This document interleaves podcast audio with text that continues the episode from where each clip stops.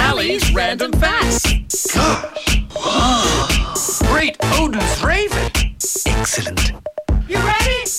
Did you know that Christmas decorating your home with light sends thousands of people to the ER every year? Great. I know.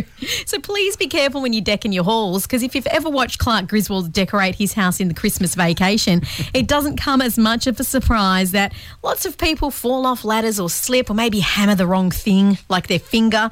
So maybe take extra care when you hang your lights because you don't want to be visiting hospital emergency rooms in December for holiday related decorating accidents. Have you put your lights up? There's some on trees and bushes. I haven't put them on the gutters yet because I ran out of gutter clips and nobody has them. They're sold out everywhere. So if you've got a few gutter clips spare, give Ali a call. She needs them. Yeah, just drop them in down here and I'll give you some chalk milk.